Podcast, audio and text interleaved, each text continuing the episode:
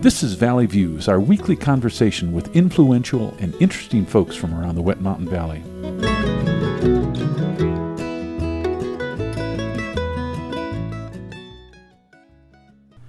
Today we're visiting with musician Doug Rees, who's from Jackson, Missouri, in town for a concert. Doug, welcome to Valley Views. Thank you.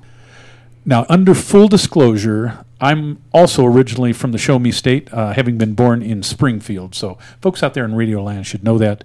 What part of the state is uh, Jackson? We're from the southeastern part of Missouri. If you look at Missouri, it has a boot heel on the southeastern corner. We're right at the top of the boot hill, Gary. So that's uh, Cape Girardeau area. Cape Girardeau area, yes. That's a that's a beautiful spot. Missouri's a pretty state. For those out there in Radioland who haven't heard your music, how would you describe your sound and your music? Hmm. Very, very, very good question. As a as a writer, I think that people always try to put some type of a tag on you as what type of genre. I had a fan tell me not long ago. He said, "Doug," he said, um, I, "I don't think I could put a genre on your music." so I think nowadays they call it Americana, which is basically a conglomeration of, of everything we've we listened to. That's a broad musical umbrella that fits a lot of people I know. Who are your earliest musical influences? Oh, obviously, I even go back to Elvis, but uh, once I heard Willie Nelson, I would have to say he is my ultimate most Wow, okay. influence. And did you grow up in Missouri? Was Yes, it- I did. hmm Now, you spent some time in Nashville as a uh, performer and writer. Correct. Uh, How did Correct. how did that work? Right out of high school, 1977, I think it was. I had a I had a deal in Nashville playing guitar behind a singer, and that lasted about a year or so. I lived down there. Then I met my wife, and things changed. so then, uh, uh, some 25 years later, after the children were raised, I decided to put down my tie and uh, move back to Nashville and learn the songwriting business. So I lived down there from 2000 until 2003. And I, I go back frequently. It's only three and a half hours from where I'm at. What are the best things about writing in Nashville? You know, Gary, I think for me, it's just by being around people who write for a living and getting to hear that on a daily basis. I found I found my comfort of just being who I who I was and what I did and try to do it the best I can. When you were in Nashville, did you find yourself writing on your own, or did you do co-writing? I understand that happens a lot there. You know, um, I, I was lucky. I, when I moved to town, I went to, to ASCAP and I was I was issued what let's call him a mentor, and he listened to my songs and, and developed me. Then he hooked me up with a couple of co-writers that had that had hits, but uh, basically on my own. Basically wrote on my own. So, what's the toughest thing about writing in Nashville? in my opinion, is establishing what it is that you want to do. If you are, if you're coming to town to write hits for current country and western music, that's a different type of writing. I encourage anyone to write the best song that they can personally. And if it does seem to appeal to the market, somebody will make it country music. Now, you're on a short tour now.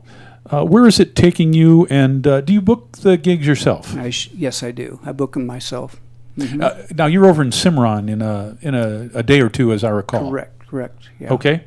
And I noticed, uh, looking at your calendar, that uh, in mid March you're at the uh, the famous Blue Bluebird Cafe in uh, Nashville, and then you're back in in another of my hometowns in St. Louis, at a place called Evangelines. Yes, yes. Well, thank you. I'm pretty excited about the Bluebird. The whole, when I lived down there, the only time I got to go to the Bluebird was on Sunday night. Whenever uh, 75 more people were there for open mic, and believe it or not, I got the Bluebird thing through a friend of mine from Davenport, Iowa.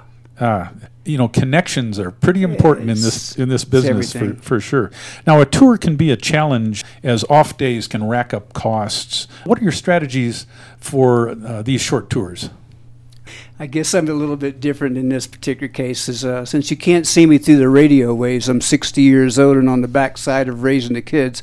So here's what I do, Gary. Whenever I'm off for a couple of days, I will get my hiking shoes and head up into those mountains and hide away. hmm That's I enjoy that.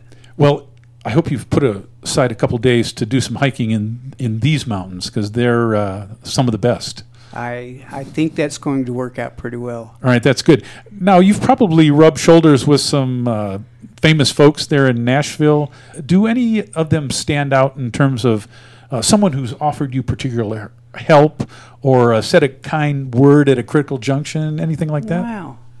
These are great questions. It makes me think a little bit. Uh, let me say this Steve Cropper. Steve Cropper, who. Uh, he was in the Blues Brothers uh, movie Blues with uh, Brothers, uh, co wrote um, Dock of the Bay. Dock with of the Bay. Yeah, with. Otis, He's got yeah. a, quite a career.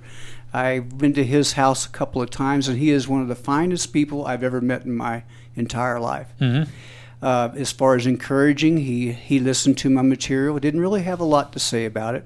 There was another songwriter in, in Nashville that I really, really admired, and I'm trying to think of his name right now. But he was the one that turned me around because as you go, you might go to the Broken Spoke, and you listen to these writers on a, on an on a nightly basis. You will find people who are really good at their craft, and this this fellow was, and he paid close attention to one of my songs, and he would always encourage me to sing that song, which is no matter what we do, we always need encouragement, and he helped me a whole lot. Mhm.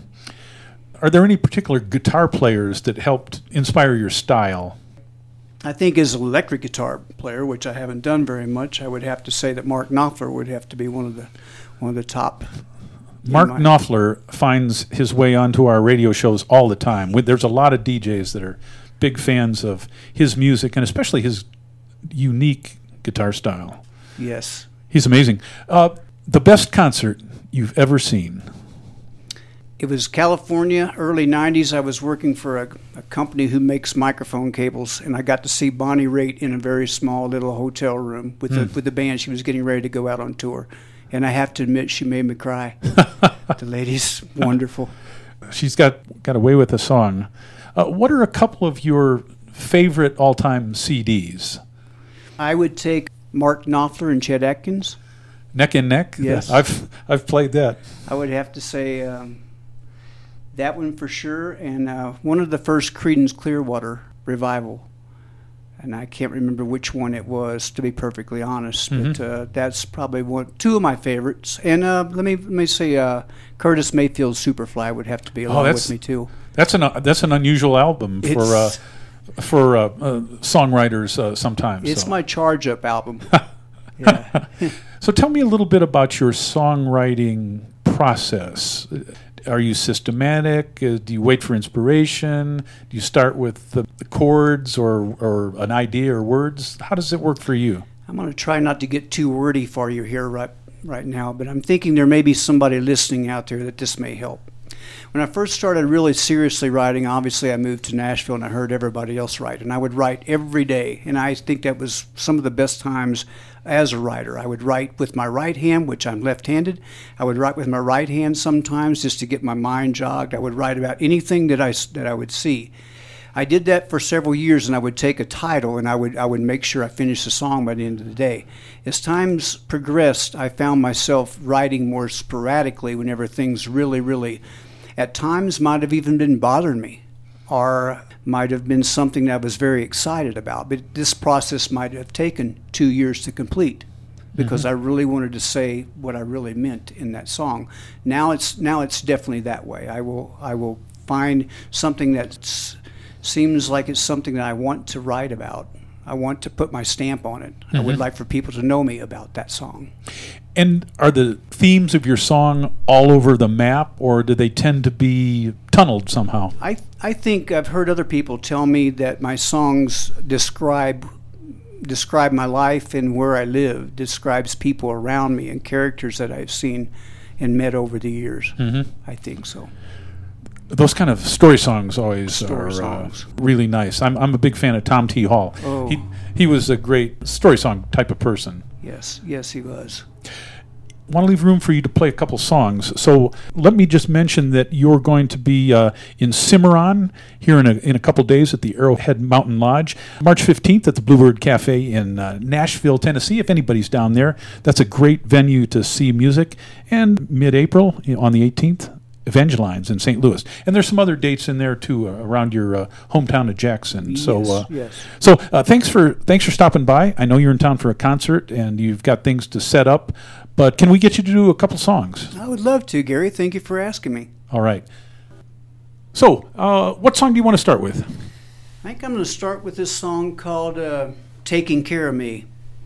I do believe, and this song was uh, came about. Gary asked me earlier about how these songs start. Well, this one started with chords, sitting on the couch, and um, my hat was laying there, my boots were in the way, and here came the song. And it's kind of dedicated to my wife, which a lot of them are. Without her, I don't think I'd be doing this.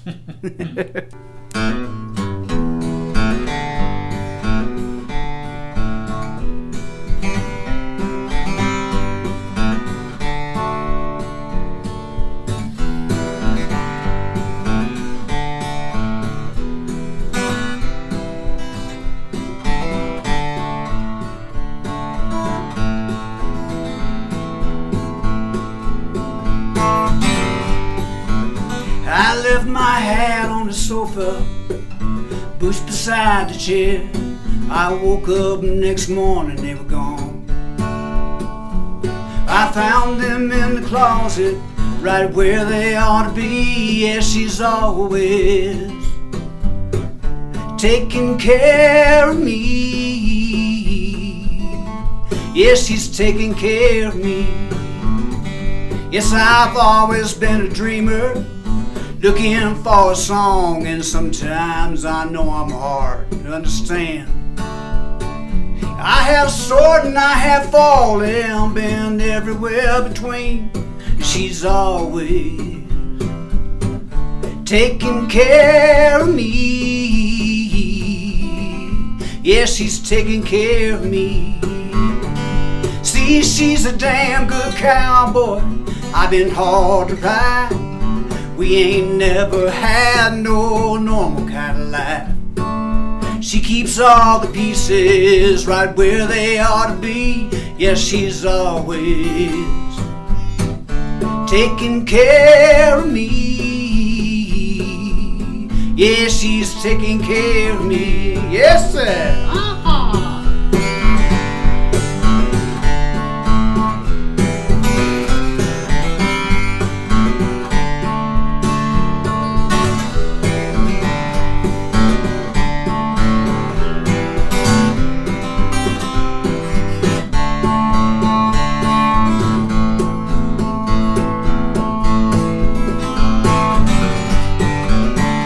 Yeah, she's a damn good cowboy. I've been hard to ride. We ain't never had no normal kind of life. She keeps all the pieces where they ought to be. Yeah, she's always taking care of me. Yeah, she's taking care of me. My baby's taking care of me.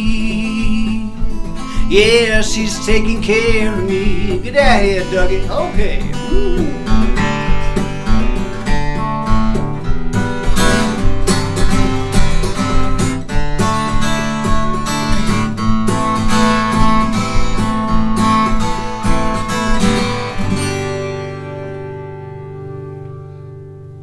All right, taking care of me.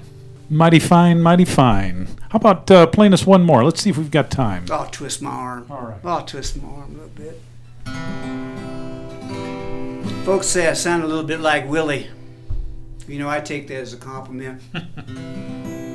Sitting around the house one day and I, I wrote this tune, and then a good friend of mine who had been out to California going studying guitar, and he said, Boy, Doug, these chords would sound awfully good in this song. So uh, anyway, I said that's a good idea, and I made him a co-writer on a song. But long story short, it took me three months to learn my song again after he showed me all those chords. It's called Painted Roses. It's got more of a backstory, which I hope I can tell you maybe on the next way through. But it goes like this.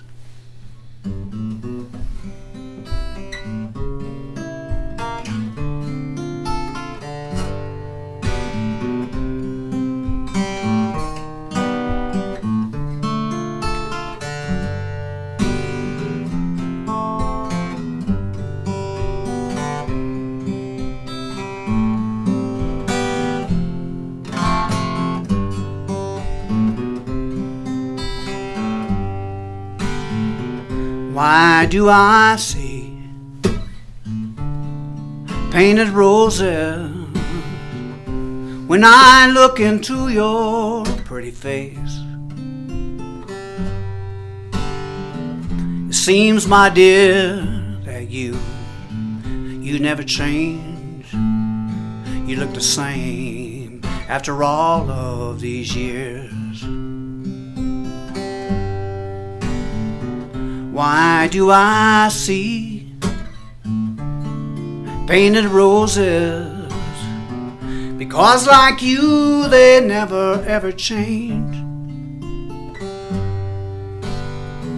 Always and forever, like a memory in a frame. Painted roses, they remind me of you. When the sun comes through the window in the morning, sometimes I just lie awake and watch you sleep. Then I, I realize how lucky that I am to have someone like you. You know you're the best thing that's ever happened to me. Why do I see painted roses? Because we are painted roses too. We'll live forever together on some wall, along with memories that were made by me and you. Yes, we will live forever together on some wall, along with memories that were made by me and you.